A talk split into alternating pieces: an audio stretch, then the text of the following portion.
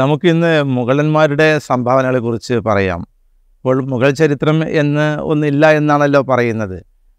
ശരിക്കും ആയിരത്തി അഞ്ഞൂറ്റി ഇരുപത്തി ആറ് മുതൽ ആയിരത്തി എണ്ണൂറ്റി അമ്പത്തേഴ് വരെ ഉള്ള കാലഘട്ടം.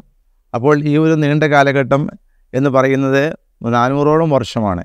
ഇത്രയും വർഷക്കാലം ഇന്ത്യ ഭരിച്ചത് ഒന്നാക്കി ഭരിച്ചത് മുഗളന്മാരാണ്. അവരുടെ എല്ലാ രീതികളും അതിനെ നമ്മൾ ശരിയാണെന്നോ തെറ്റാണെന്നോ എന്ന് വിലയിരുത്തുകയല്ല നമ്മുടെ ലക്ഷ്യം. ചക്രവർത്തിമാരാകുമ്പോൾ ഏകാധിപതികളാകുമ്പോൾ അതിൽ ശരിയും തെറ്റൊക്കെ ഉണ്ടാകും. പക്ഷേ അവരുടെ ആ ഭരണം കൊണ്ട് എന്താണ് നമ്മുടെ രാജ്യത്തിന് എന്താണ് നാട്ടുകാർക്കും കിട്ടിയത് എന്നുള്ളതാണ് പ്രധാനം. ഇപ്പോൾ ഞാൻ പറഞ്ഞല്ലോ ആയിരത്തി അഞ്ഞൂറ്റി ഇരുപത്തി നാനൂറ് വർഷം ഒരു രാജ്യം ഭരിക്കുക എന്ന് പറയുമ്പോൾ ആ രാജ്യത്തെ എന്തെങ്കിലും ഭരിക്കാൻ കഴിയണമെങ്കിൽ തന്നെ എന്തെങ്കിലും കൊടുത്തിരിക്കണമല്ലോ. അല്ലെങ്കിൽ അതിനുള്ള കഴിയണമല്ലോ. ഒരു ഏത് ഏകാധിപത്യത്തിനും ഒരു അവ- അവസാനമുണ്ട്. പക്ഷേ നാനൂറ് വർഷം നീണ്ടു നിൽക്കുന്നത് ഒരു നിൽക്കാൻ ഒരു ഏകാധിപത്യത്തിന് തീർച്ചയായിട്ടും കഴിയില്ല. അപ്പോൾ ബാബർ വന്നിടം മുതൽ അതോടൊപ്പം തന്നെ ഔറംഗസീബിന്റെ വരെയുള്ള ഒരു കാലഘട്ടമുണ്ട്. ഔറംഗസീബ് അമ്പത് വർഷം കഴിഞ്ഞിട്ടാണ് പോകുന്നത്. അത് അദ്ദേഹം പിന്നെ വരുന്നത് ആ പതിനേഴാം നൂറ്റാണ്ടോടുകൂടി പിന്നീട് ശിഥിലമാകുന്നുണ്ട് മുഗൾ സാമ്രാജ്യം. അവസാനം ആയിരത്തി എണ്ണൂറ്റി അമ്പത്തി ഏഴിൽ അവസാനത്തെ ചക്രവർത്തിയായ ബഹദൂർ ഷാ സഫറിനെ ഒന്നാം സ്വാതന്ത്ര്യ സമരത്തിൽ പങ്കെടുത്തതിനെ തുടർന്ന് അദ്ദേഹത്തെ റംഗൂണിലേക്ക് നാട് കടത്തി ഡൽഹി അടക്കമുള്ള പ്രദേശങ്ങൾ ബ്രിട്ടീഷുകാരുടെ കയ്യിലായി എന്നാണ് നമ്മെ പഠിപ്പിച്ചുകൊണ്ടിരിക്കുന്നത്. പക്ഷെ അതോട് ഒരിക്കലും ശരിയല്ല. ഡൽഹി പോയി എന്ന് വിചാരിച്ചിട്ട് ഇവിടെയുള്ള മുഗൾ ഭരണമോ അല്ലെങ്കിൽ മുസ്ലിം ഭരണമോ അവസാനിച്ചു എന്നതിന് യാതൊരു അർത്ഥവുമില്ല.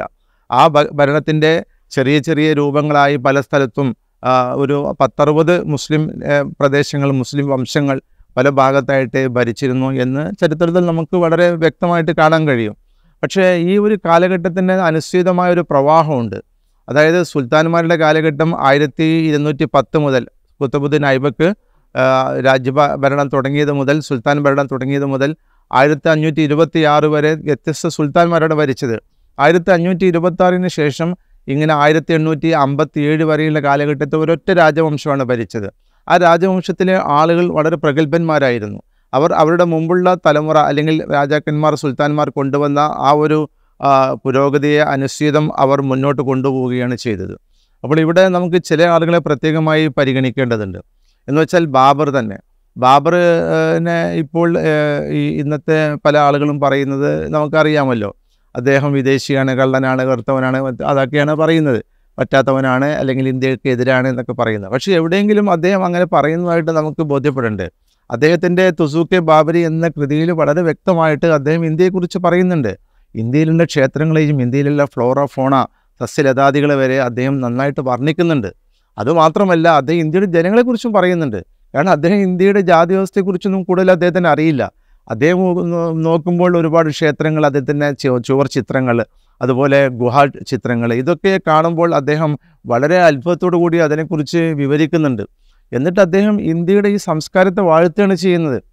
അപ്പോഴും അദ്ദേഹത്തിന്റെ ജാതി ചിന്തയെക്കുറിച്ച് ഒന്നും ഇവിടെ അദ്ദേഹം പറയുന്നില്ല. കാരണം അതൊന്നും അദ്ദേഹം കാണുന്നില്ലല്ലോ. കാരണം അദ്ദേഹം കാണുന്നത് ഇതൊക്കെയാണ്. ഈ രമ്യഹർമ്മങ്ങളൊക്കെയാണ്. അപ്പോൾ അത് കണ്ടുകൊണ്ടാണ് അദ്ദേഹം പറയുന്നത്. ആ ജനങ്ങളെ അദ്ദേഹം സ്നേഹിച്ചു സ്നേഹിക്കുന്നു എന്ന് മാത്രമല്ല അദ്ദേഹത്തിന് ജ മകന് കൊടുക്കുന്നൊരു ഉപദേശമുണ്ട് അതായത് ഇന്ത്യയിലുള്ള ഈ ഈ മനുഷ്യർ ഭയങ്കര ഭയങ്കര വിവരമുള്ള ആളുകളാണ്. അവർക്ക് വലിയ സംസ്കാരമുണ്ട്. അതുകൊണ്ട് നീ അതിനെ ബഹുമാനിക്കണം അവർ ബഹുമാനിക്കണം എന്നാണ് പറയുന്നത്. പിന്നെ എവിടെയെങ്കിലും അദ്ദേഹം ഒരു ക്ഷേത്രം പൊളിച്ചതിന് എവിടെയെങ്കിലും തെളിവ് വേണ്ടേ? അപ്പം ബാബരി മസ്ജിദ് തന്നെ അവിടെ ക്ഷേത്രമുണ്ട് ഇല്ല എന്നുള്ള അത് പലരും ക്ഷേത്രം പൊളിക്കലും ഇതൊക്കെ നടന്നിട്ടുണ്ടാകും. അമ്പലം പൊളിക്കലോ പള്ളി പൊളിക്കലോ ഒക്കെ ഉണ്ടാകും. പക്ഷേ ബാബറിന്റെ കാലത്ത് നമ്മൾ അങ്ങനെ ഒരു സംഭവം കാണണ്ടേ? എത്രമാത്രം കുഴിച്ചു നോക്കിയതാണ്? അതിന്റെ താഴെ താഴെ കുഴിച്ചു നോക്കിയിട്ട് കിട്ടിയോ? പിന്നെ എന്തെങ്കിലും കിട്ടുമ്പോഴേക്ക് അത് പള്ളിയുടെ അമ്പലത്തിന്റെ അവശിഷ്ടമാണ്. ഓരോ വീട്ടിലും പണ്ട് പള്ളി ഉണ്ടായി ക്ഷേത്രം ഉണ്ടായിരുന്നു. ഓരോ വീട്ടിലും ശിവലിംഗം ഉണ്ടാകും. ഓരോ വീട്ടിലും മൂർത്തികൾ ഉണ്ടാകും അങ്ങനെയാണ് പഴയ ചെറുകിട രാജാക്കന്മാരും വൻകിട രാജാക്കന്മാരൊക്കെ ഉണ്ടായിരുന്നത്. അപ്പോൾ അതിന്റെ എന്തെങ്കിലും അവശിഷ്ടം ഉണ്ട് എന്നതിൽ കണ്ടു എന്നൊക്കെ പറഞ്ഞ് അത് അവിടെ ക്ഷേത്രം പൊളിച്ചു അമ്പലം പള്ളി പണിതു എന്നൊക്കെ ഒരു കഥ മെനഞ്ഞുണ്ടാക്കി. അതുകൊണ്ട് എന്താണ് ഗുണം കിട്ടുന്നതെന്ന് വെച്ചാൽ ഇവിടുത്തെ പാവപ്പെട്ട ഇവിടുത്തെ സാധാരണക്കാരായ ആളുകളെ ഭിന്നിപ്പിക്കുക എന്നിട്ട് അവർ തമ്മിൽ തല്ലിക്കുക എന്നുള്ള എന്നതല്ലാതെ ക്ഷേത്രത്തിനോ അല്ലെങ്കിൽ പള്ളിക്കോ അല്ലെങ്കിൽ പള്ളിയിൽ ആരാധിക്കപ്പെടുന്ന അള്ളാഹുവിനോ അല്ലെങ്കിൽ ക്ഷേത്രത്തിൽ ആരാധിക്കപ്പെടുന്ന ശ്രീരാമനോ ആർക്കെങ്കിലും ഇതുകൊണ്ടൊരു ഗുണം കിട്ടുന്നുണ്ടോ? ഒരു ഗുണവും കിട്ടുന്നില്ല. മറിച്ച് ഇത് വെച്ച് വോട്ടാക്കി അധികാരത്തിലേറി അങ്ങനെ പരസ്പരം തല്ലിച്ചുകൊണ്ട് ഭരിക്കുക. ബ്രിട്ടീഷുകാർ ചെയ്ത അതേ പണിയാണ്. അവരെന്ത് ചെയ്തു? ഭരണത്തിന്റെ ഇന്ത്യ രണ്ടാക്കിയപ്പോൾ രണ്ട് കൂട്ടരെയും അടുപ്പിച്ചു. ഒരുപാട് കബന്ധങ്ങൾ കുന്നുകൂടി ശവങ്ങൾ കുന്നുകൂടി നമ്മുടെ അതിർത്തികളിൽ. ആർക്കാ ഛേദമുണ്ടായത് ആ അധികാരത്തിലിരിക്കുന്ന നമ്മുടെ രാജ നമ്മുടെ ഭരണാധികാരികൾക്ക് വല്ലതും നഷ്ടപ്പെട്ടോ? ഇല്ല. അപ്പോൾ സ്വാഭാവികമായിട്ടും എവിടെ നമ്മൾ തർക്കമുണ്ടാക്കുന്നുവോ അവിടെ നഷ്ടപ്പെടുന്നത് സാധാരണക്കാരുടെ ജീവിതമാണ് ജീവനാണ്. അപ്പോൾ ഈ ഒരു ബാബരി മസ്ജിദ് ഇനി ഇവർ പറയുന്നുണ്ടല്ലോ ഈ പള്ളികളൊക്കെ ക്ഷേത്രങ്ങളാക്കി അത് അങ്ങനെ ക്ഷേത്രങ്ങളൊക്കെ പള്ളികളാക്കി എന്നൊക്കെ ഇവർ പറയുന്ന ഈ ഒരു ചരിത്ര നിർമ്മിതി അല്ലെങ്കിൽ ഈ ഒരു കാൽപ്പനികമായ ഇവരുടെ ചരിത്രം നിർമ്മിതമായ ചരിത്രം ആ ചരിത്രത്തിൽ അവർ എന്ത് സത്യസന്ധതയാണ് പുലർത്തുന്നത്? അവർ ശരിക്കും ആകാശത്തേക്ക് നോക്കി അവരൊരു കാരണമുണ്ടാക്കുകയാണ് ആ കാരണം അവർ ഇന്നിവിടെ ഫലിപ്പിക്കുന്നു. ആ കാരണം വെച്ചുകൊണ്ട് അവർ കോടതിയിൽ പോകുന്നു. ഇവിടെ ഞങ്ങളുടെ ആരാധ്യ ആരാധ്യരാണ് അല്ലെങ്കിൽ ഞങ്ങൾക്ക് ആരാധന ചെയ്യാനുള്ള ക്ഷേത്രമാണ് എന്നവർ അവകാശപ്പെടുന്നു. കോടതി അവർക്ക് വേണ്ടി വാദിച്ചു കൊടുക്കുന്നു. ശരി നിങ്ങൾക്കത് എടുത്തു കൊണ്ടുപോകാം എന്ന് പറയുന്നു. അപ്പോൾ ഇതിനൊക്കെ വല്ല അർത്ഥമുണ്ടോ? അല്ലെങ്കിൽ ഇതിനൊക്കെ വല്ല വസ്തുതയോ സത്യവും ഉണ്ടോ? അപ്പോൾ ഇത് സത്യാനന്തര കാലമാണ് സത്യം മരിച്ച കാലമാണ് എന്ന് പറയുന്നതാണ് ശരി. അപ്പോൾ ഈ ബാബറിനെ കുറിച്ച് മാത്രം നമ്മൾ എടുത്താൽ തന്നെ ഒന്നുമില്ല. പിന്നെ ക്ഷേത്രം പൊളിക്കുക പള്ളി പൊളിക്കുക എന്നുള്ളത് രാജാക്കന്മാരുടെ ഈ ഇമ്പീരിയലിസത്തിന്റെ സാമ്രാജ്യത്തിന്റെ ഭാഗമാണ്.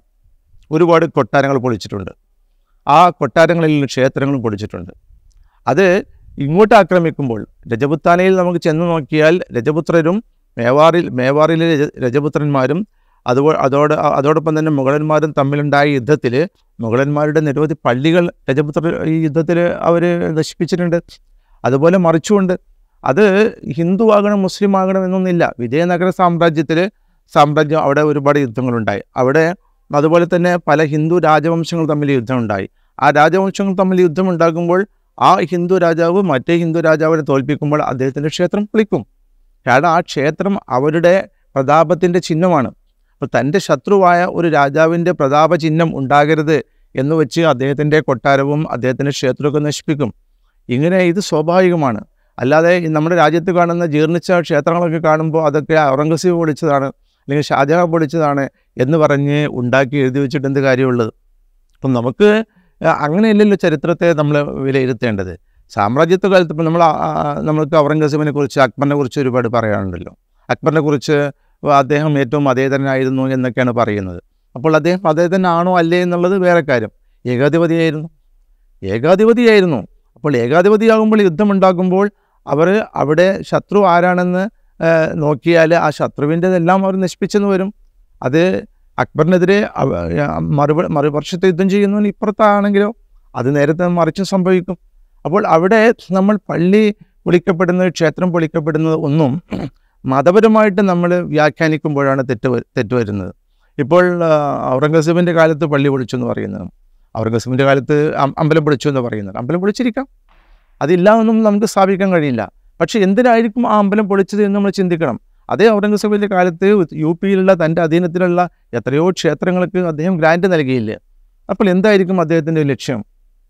ഔറംഗസീബ് ഒരു ഒരു ഭാഗത്ത് ക്ഷേത്രം പൊളിച്ചു എന്ന് പറയുമ്പോൾ എന്തുകൊണ്ട് നിങ്ങൾ മിണ്ടുന്നില്ല? ഇപ്പുറത്ത് അദ്ദേഹം ഒരുപാട് ക്ഷേത്രങ്ങൾക്ക് ഗ്രാൻഡ് കൊടുത്തു എന്ന് പറയുന്നത്. അപ്പോൾ അതിന് അദ്ദേഹത്തിന്റെ രാഷ്ട്രീയപരമായ കാരണങ്ങളുണ്ടായി. അദ്ദേഹം ഒരു പള്ളി പൊളിച്ചിട്ടുണ്ട്. വളരെ വ്യക്തമായ ചരിത്രങ്ങളുണ്ട്. അദ്ദേഹം പള്ളി പൊളിച്ചിട്ടുണ്ട്. എന്താണ് പള്ളി പൊളിക്കാൻ കാരണം? ഡെക്കാനിൽ അവിടെ ഉണ്ടായിരുന്ന ഗവർണർ മുഗൾ ഗവർണർ ഒരുപാട് പൈസ അഴിമതി നടത്തി അത് പള്ളിയുടെ അടിയിൽ കുഴി വെട്ടിയിട്ട് അതിൽ സൂക്ഷിച്ചിരുന്നു ഇരിക്കുന്നു എന്ന് പറയുന്ന ഒരു പരാതി അദ്ദേഹത്തിന് ലഭിക്കുകയാണ്. അങ്ങനെ അദ്ദേഹം അത് പരിശോധിച്ചു. അപ്പോൾ ഈ പള്ളിക്കടിയിൽ ഇങ്ങനെ സൂക്ഷിച്ചിട്ടുണ്ട് അത് ഉണ്ട് എന്നറിഞ്ഞപ്പോൾ അദ്ദേഹം പറഞ്ഞു പള്ളി പൊളിച്ചു കളയാൻ. അപ്പോൾ അത് വെച്ച് ഔറംഗസേബ് ഒരു ഇസ്ലാം വിരോധിയാണെന്ന് പറയാൻ പറ്റുമോ അപ്പോൾ ഇങ്ങനെ നമ്മുടെ വ്യാഖ്യാനങ്ങളാണ്. അല്ലെങ്കിൽ നമ്മൾ നമുക്കനുസരിച്ച് ചരിത്രത്തെ അങ്ങോട്ടും ഇങ്ങോട്ടും വെട്ടിമുറിച്ച് മാറ്റുമ്പോഴുണ്ടാകുന്ന പ്രത്യാഘാതങ്ങളാണ് യഥാർത്ഥത്തിൽ. അതുമല്ല അങ്ങനെ അന്ന് ആ കാലത്ത് എന്തെങ്കിലും ഉണ്ടായെങ്കിൽ ഇന്നത്തെ ഈ തലമുറകൾ എന്ത് പഴിച്ചു? ബാബരി മസ്ജിദിൽ ഒരുപാട് വർഷങ്ങളോളായിട്ട് പ്രാർത്ഥിച്ചു കൊണ്ടിരിക്കുന്ന നിരപരാധികളായ മുസ്ലിങ്ങളില്ലേ അവരെ പുറന്തള്ളിയിട്ട് അവിടെ ക്ഷേത്രം പണിഞ്ഞതുകൊണ്ട് ആ മുസ്ലിങ്ങൾക്ക് ആ മുസ്ലിങ്ങൾ എന്ത് ഉത്തരവാദിത്തമാണ് അവർക്ക്? അല്ലെങ്കിൽ അവർ എന്താണ് എങ്ങനെയാണ് ഉത്തരവാദിയാകുന്നത്? അപ്പോൾ ഒരു മതം വിശ്വസിക്കാൻ വിശ്വസിക്കാതിരിക്കുന്നതൊക്കെ ഓരോരുത്തരുടെ സ്വാതന്ത്ര്യമാണ്. രാജാവ് പഴയ കാലത്ത് ക്ഷേത്രങ്ങൾ പൊളിച്ചാൽ അന്നത്തെ ജനങ്ങൾക്ക് ഹിന്ദുക്കൾക്ക് ഒരു ചുക്കും വരാനില്ല. കാരണം എന്താണ്? അവിടെ അവർക്ക് സ്വാ ഒരു സ്വാധീനമില്ല. ആ ക്ഷേത്രങ്ങളിൽ അവർക്ക് പ്രവേശിക്കാൻ പറ്റില്ല.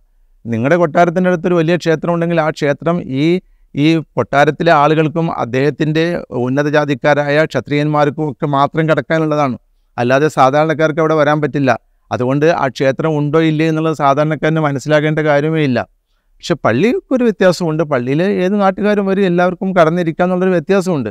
പക്ഷേ ഇനി അതൊക്കെ ആയാലും പള്ളിയോ അമ്പലമോ പൊളിക്കാൻ പാടില്ല. അത് മതപരമായ നിയമം അങ്ങനെ തന്നെയാണ്.